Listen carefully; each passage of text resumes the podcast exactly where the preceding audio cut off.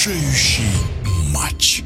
Первое в сезоне армейское дерби осталось за СКА. Итоговый счет 3-2 в пользу команды с берегов Невы. Многие специалисты и болельщики удивлены тем, что СКА в данный момент не попадает даже в зону плей-офф на Западе. Чуть лучше положение у московских армейцев. Своим мнением о том, как проходила встреча и займут ли гранды привычные для них места в таблице, поделился спортивный обозреватель интернет-портала «Чемпионат» Сергей Емельянов. По своей вывеске первый в этом сезоне армейское дерби был одним из самых интересных матчей за последнее время в КХЛ, но какого-то концерта, как недавно было в игре Акбар с Авангарда, мы не увидели. Получился вполне типичный матч для этих соперников.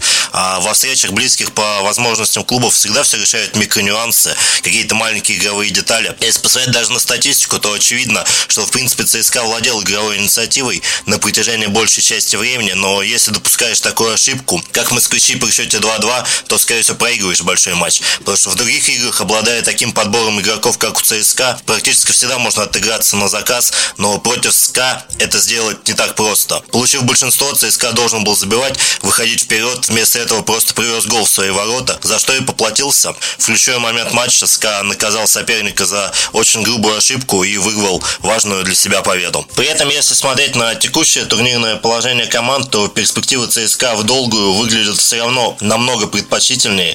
Московский клуб в последних матчах показал, что эта команда по-прежнему является грандом КХЛ, когда она хочет играть в хоккей. Когда они оказались прижатыми к стенке после очень неудачного сентября, в прессе пошли странные разговоры о различных дедлайнах, которые якобы были поставлены перед Федоровым, то его игроки мгновенно выдали три разгромные победы подряд, и на длинной дистанции не вызывает сомнений, что ЦСКА должен спокойно и уверенно подниматься в таблице. СКА тоже наверняка поднимется, но в целом питерский клуб выглядит заметно сырее своих московских коллег. Когда каждое межсезонье меняешь по 10-12 игроков основного состава, тебя есть естественным образом всегда будет штормить. Вчера питерцы выиграли важный матч, но они выиграли его на чужой ошибке, а не потому, что показали какой-то идеальный хоккей и переиграли оппонента по игре. Очевидно, что у СКА есть потенциал для роста, и к Новому году они точно не должны находиться на границе попадания в плей-офф. Но если говорить о попадании в условное топ-2 Запада, то лично я их там пока не вижу.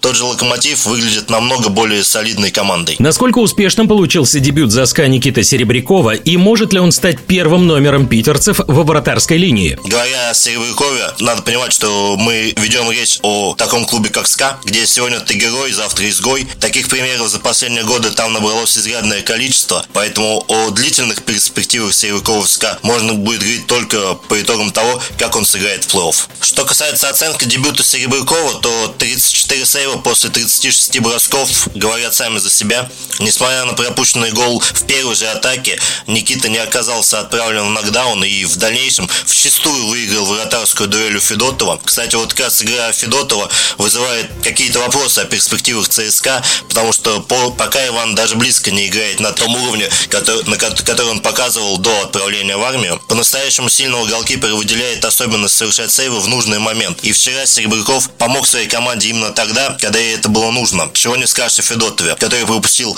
довольно легкий первый гол, а в эпизодах со второй и третьим шайбами он, что называется, не подтащил. Два выхода один на один, и хотя бы один из них он должен был останавливать, но не сделал этого. Серебряков, конечно, будет первым номером СКА в этом сезоне, тем более, что швед Матсон получил серьезную травму, выбыл на длительный срок, и какой-то конкуренции у Никиты нет. О том, каковы перспективы СКА и ЦСКА в континентальной хоккейной лиге, рассказал спортивный обозреватель Сергей Емельянов.